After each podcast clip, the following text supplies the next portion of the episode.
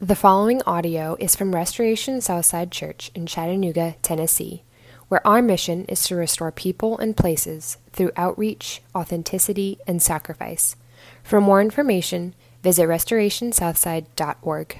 His lovely providence worked through Ben as he laid out the sermon series for the summer like 11 weeks ago, and it worked out just so.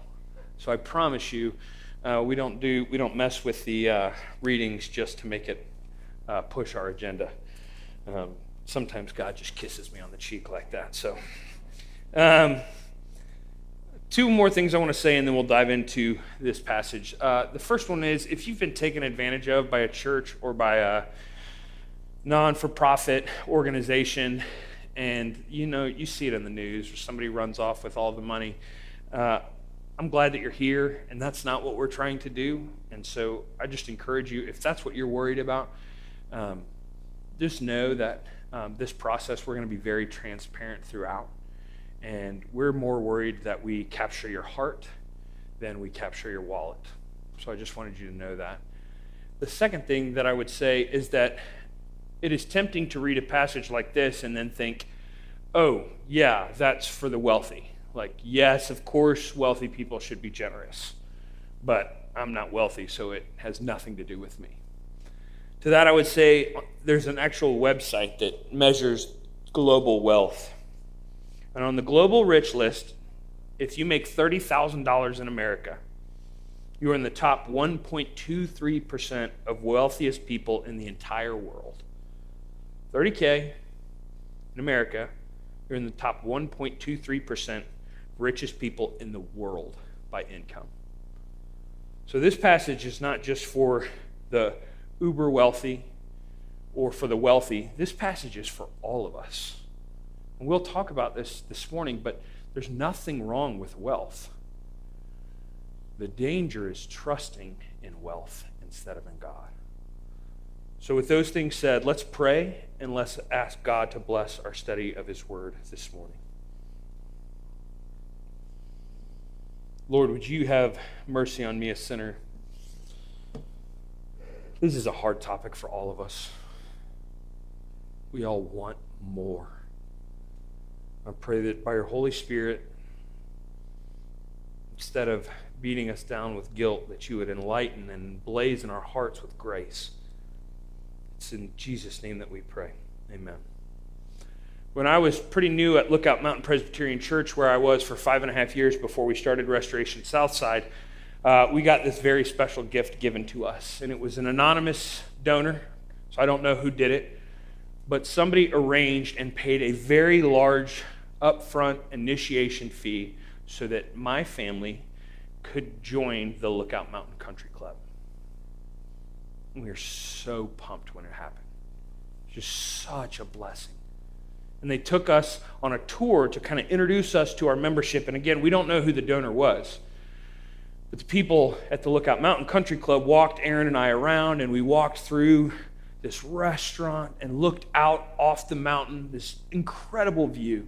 And we walked through the ballrooms, and then they take us downstairs and we see the workout facilities. And they walk us around, and we see the pool, and the tennis courts, and the pavilions.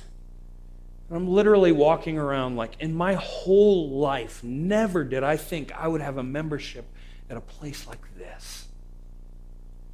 And then as we were walking out, the membership director was kind of taking us to our car.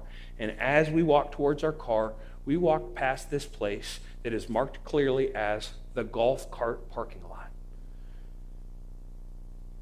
I looked at the golf cart parking lot and I thought, man, to live on the mountain. You could drive a golf cart to your country club. You would open air, just enjoy yourself. And then you've got this spot right up front. And as I'm walking to the car from my free country club membership, all I can think of is now I need a golf cart. It happened like that. Not just blown away at, oh my goodness, this facility that we get to use but now I need something more. The reason that I tell you that story is because all of us are like that. Don't you have this sense of this thing that you want? You just need a little more. If I had just a little bigger of a house or a house instead of an apartment, then we'd really be happy. If I had just a little bit nicer of a car, I wouldn't be so embarrassed to drive people around at lunch at work. If I had just a bigger salary, then I could enjoy more. I could get away more, have better vacations, have a better life. If I just had a little more. And every single one of us is tempted to think that we'll find more peace on the inside from more wealth on the outside. And that's what the Proverbs addresses today.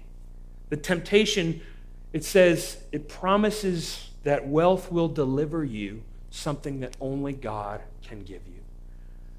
Temptation promises that wealth will deliver to you what only God can give to you. Let's first look at the things that we think wealth and money can give us. First of all, safety. Proverbs 11 28. It says this Those who trust in their riches will fall, but the righteous like a green leaf. And then it says this in 18 10 and 12. The name of the Lord is a fortified tower. The righteous run to it and are safe. The wealth of the rich is their fortified city. They imagine it to be a wall too high to scale. Before a downfall, the heart is haughty, but humility comes before honor.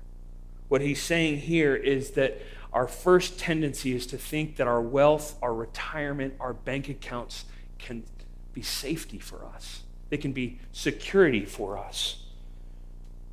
And what he's saying here is that it can't really protect you. Markets crash, retirements dip, People get laid off. Pandemics arrive. And what he's saying here is that ultimately, your money cannot protect you, it cannot keep you safe, it cannot keep the future's dangers away from you. Money cannot protect you. Not only can it not protect you, it cannot give you meaning. It cannot give you meaning. Look with me, Proverbs 15, 16, and 17. 15, 16, and 17. Better a little fear with the better, better a little with the fear of the Lord than great wealth with turmoil. Better a small serving of vegetables with love than a fattened calf with hatred ultimately what he's saying here is that no matter how much you have, even if you're the person who can have the fattened calf and the wine and the oil, if you don't have meaningful relationships, it won't mean anything to you. He's saying that because he knows that the tendency between money and people, we will often choose money, more, wealth. And he's saying it's better that you have relationships, even if you're poor, than to have money and to have no one in your life. He's saying that money cannot protect you. You cannot hedge your bets enough for money to protect you, and money cannot give you meaning. And it doesn't just say that in the Bible, you've heard it.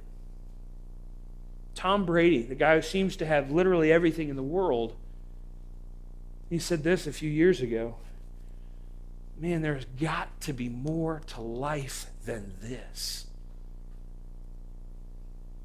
Jim Carrey said this I wish everyone could be rich and famous so that they would understand that this isn't it.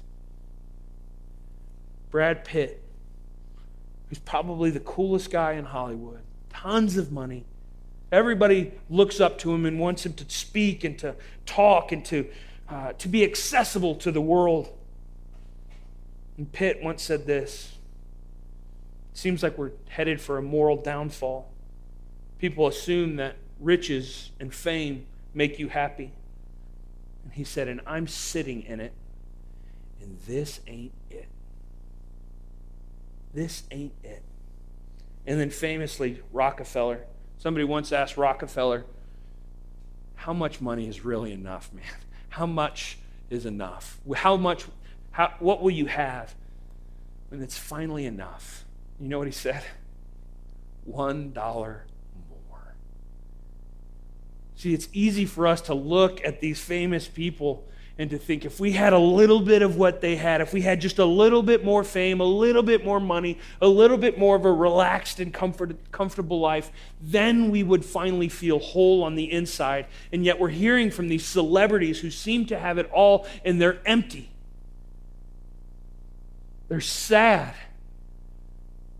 I tease with Aaron, I say this often when we go on vacation and we see other people around us vacationing even nicer than we are. And I say, Babe, I know money can't make me happy, but I'd sure like to try. And we all have a version of that. We know, yeah, money can't make us happy, but let me have a crack at it. Proverbs is telling us that money can't really protect you it can't really give you meaning. It's never going to be enough, no matter how much you have. There's a scene from Unbreakable. If you've read the book, it's the life story of Louis Zamperini. They've made a movie of it. The story of this soldier with this incredible life. It's so fantastic. There are moments you're like, this can't be true, but the history lines up with it. He was childhood punk, stealing and pranks and getting into fights. Then he joins the military.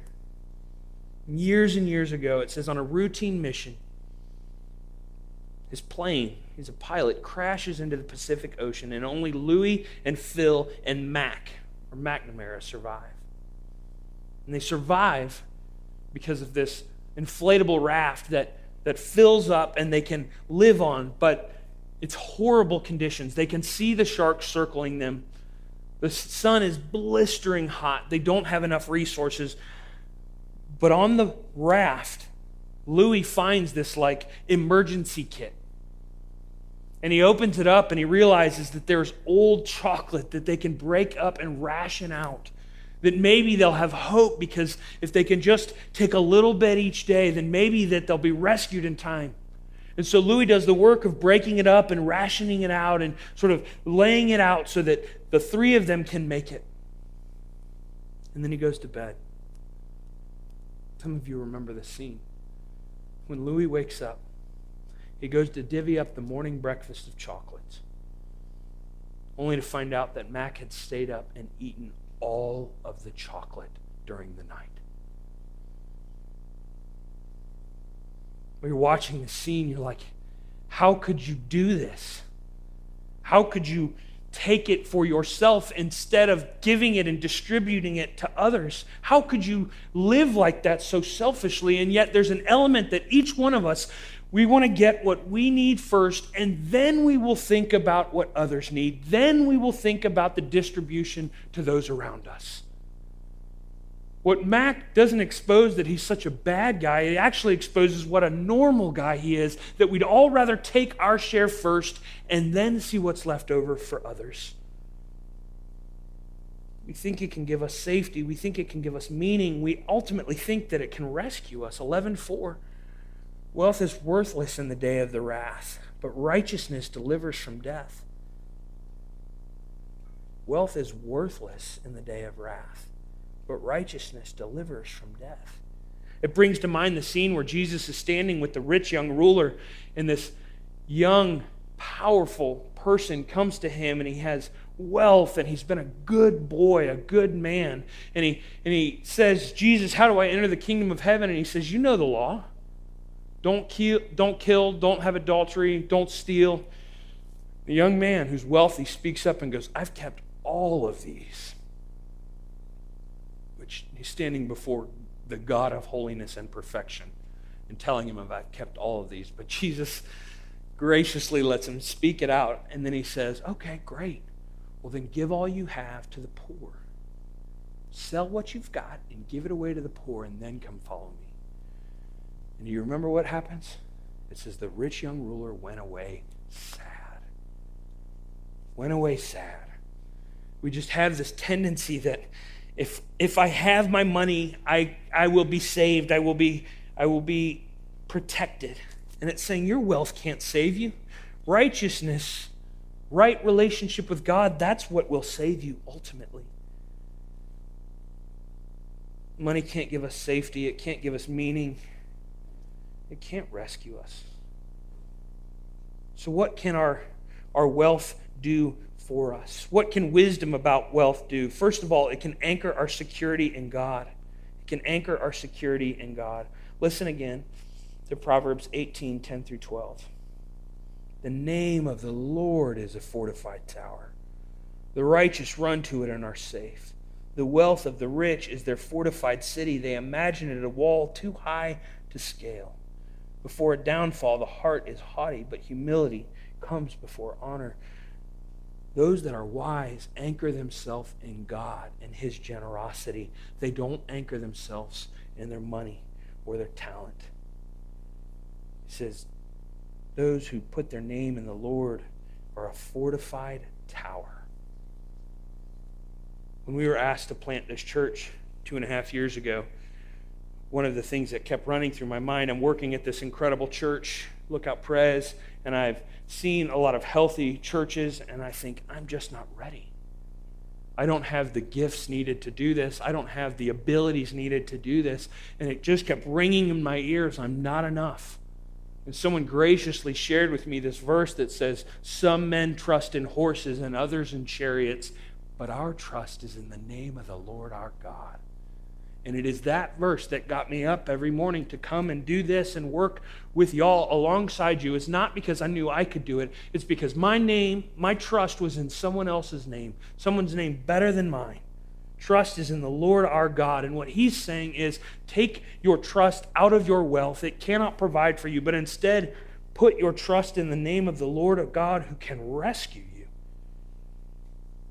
who can love you who cares for your ultimate destination, how much more so will He care for you now when you're vulnerable? You see, if we're wise, it teaches us to put our trust in God and not in our finances. And then this passage teaches us not just to look to God and anchor ourselves in Him, but to look to Jesus and what Jesus has done transactionally for us. It's one of the best passages in all of the Bible. It says this I'm not commanding you, but I want to test the sincerity of your love by comparing it with the earnestness of others. For you know the grace of our Lord Jesus Christ, that though he was rich, yet for your sake he became poor, through that through his poverty you might become rich.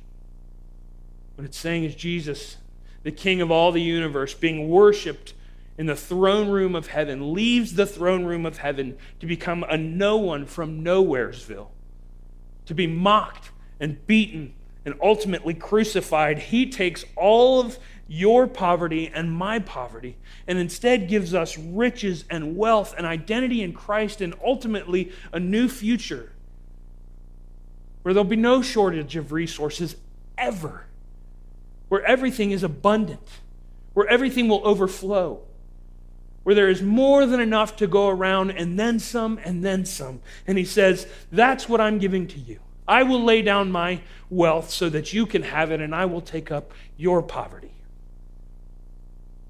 Where Paul is saying this, he's actually talking to the church at Corinth, and he's telling them about the church in Macedonia. And the church in Macedonia is poor. I mean, they are poor.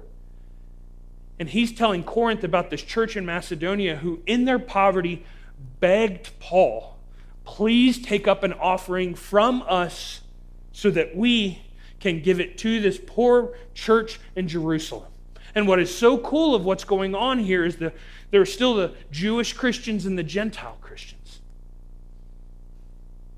And what's going on is that in Macedonia, they're saying, we want there to be no distinction we want us to be one church. We're going to give towards the Jewish church, even though things are still awkward between us, because the Jewish church tended to believe you had to come through the doors of Ju- Judaism to get into Christianity, and the Gentile church had no interest in doing that. The Macedonia says, You take money from us, Paul. Even though we're poor, you take it and give it to them. And Paul is lauding them for their generosity. Instead of him having to beg them, they're begging him. Can you imagine what it would be like if that's what the course of our church was like. Is that instead of us begging you for money, you begging to give and build a culture of generosity so that we can bless the people here and all over the world. That you would demand that of us as your leaders. Though he was rich, for your sake he became poor, so that through his poverty you might become rich. So, it can't make you happy. It can't meet your needs. It can't protect you. It can't save you. And if we think wisely about it, it'll teach us about anchoring our security really in God, the only, only security that we can count on. If the pandemic has taught us nothing. and to look at the model of Jesus Christ who became poor so that we could become rich. And what would that do to us? What would the church look like if we had wisdom about our wealth? First of all, we give generously because of a refusal to accept that we're running out. Look at Proverbs 11 24, 25. One person gives freely, yet gains even more. Another withholds unduly, but comes to poverty. A generous person will prosper. Whoever refreshes others will be refreshed. We can give and give generously because we know we ain't going to run out. When Knox was in first grade, his best friend in the world's brother passed away. This tragic disease, tragic disability, and they didn't know how long he would live, but they didn't think it would be so short. And Knox's best friend's brother passed away and Knox wanting to bring some encouragement, some healing, something, something good in his friend's life, even as a first grader, said to his friend, I am going to buy you the nicest Atlanta Falcons jersey there is. And I'm like, that's so sweet. And I was thinking $15, $20 for the nicest jersey. Knox brings it to me. I found it. $83. And at first I was like, that's a lot. But then I realized something. My son wants to use resources to bring healing and hope to the downtrodden. My son wants to use my resources to lift up those who are discouraged. I love that he gave him that jersey. I love that that's what his instinct was. And that's the posture we should have before God is that we can give and give and give because our God loves to put more in our hands. Our God loves that we would think that He is, of course, He's going to be generous with the world. Of course, He's not going to run out. Of course, we're not going to run out because our God loves to bring healing and blessing to the world.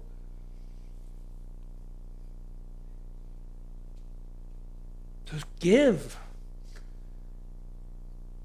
We're not going to run out. It's the Father's posture toward the world that He can take what we have and bless and heal and bring hope. So we can give and know that we're not going to run out. He loves when you're generous. There's a scene in Schindler's List. It's a very heavy movie, but it's a very powerful movie about a German businessman in World War II He's a member of the Nazi Party. He basically gets into the industry so that he can make himself a bunch of money. He gets a factory. They start producing stuff, cooking stuff.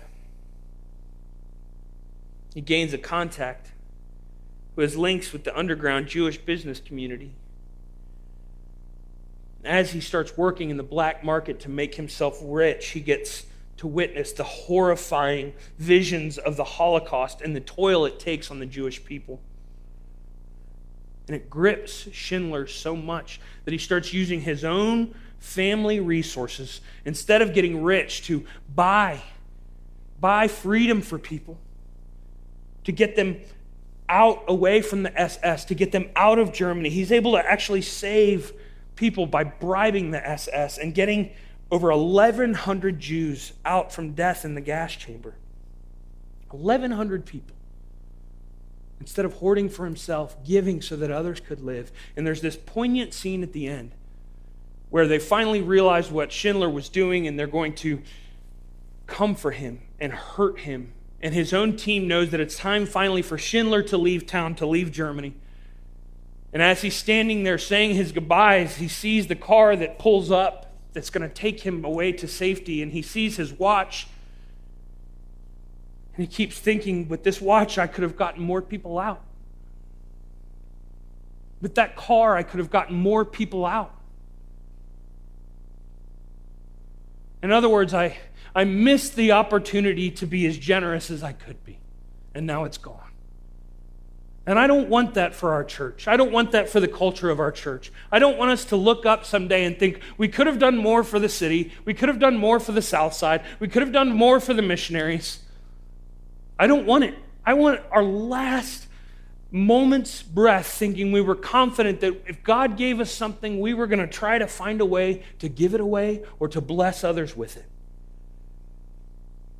Joe Novenson said this When you own anything, when you own anything and you don't think about it relationally, you are guilty. When you own anything and you don't think about it relationally, you are guilty. Just a couple more things and we'll close. This is what C.S. Lewis, this, he says a lot of smart things. This is probably one of his best quotes ever. C.S. Lewis used to give away all of his money, so much, in fact, that his brother in law had to take over banking for Lewis so that there would be some left over for his widow. And Lewis said this I do not believe one can settle how much we ought to give. I'm afraid the only safe rule is to give more than we can spare. In other words, if our expenditure on comforts and luxuries and amusements is up to the standard common among those with the same income of our own, we're probably giving away too little. If our charities do not pinch or hamper us, I should say they are too small. There ought to be things we'd like to do and cannot do because our charitable expenditure excludes them. What he's saying is if you work downtown and got your first professional job and you're excited and you make 40K a year and so does the person across the room from you, that they should be able to have a car vacations and an apartment that you can't have because your generosity is getting in the way of your lifestyle. What a beautiful picture for us. Friends, with our resources, we can't take it with us.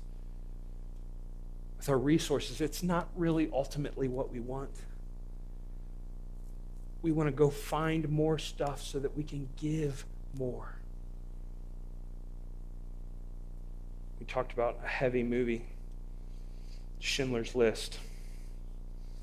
And now it's important that we talk about Brewster's Millions, a comedy with Richard Pryor from years and years ago. He's a minor league baseball player, and he finds out his inheritance is that he's going to get $30 million. But here's the catch he's going to get $30 million that he has to spend in 30 days. And if he can spend $30 million in 30 days, he gets his real inheritance of $300 million. And so we watch Pryor walk through the movie trying to spend as much as he can, to give away as much as he can, to buy as much as he can for the sake of others, because he knows the inheritance is still coming.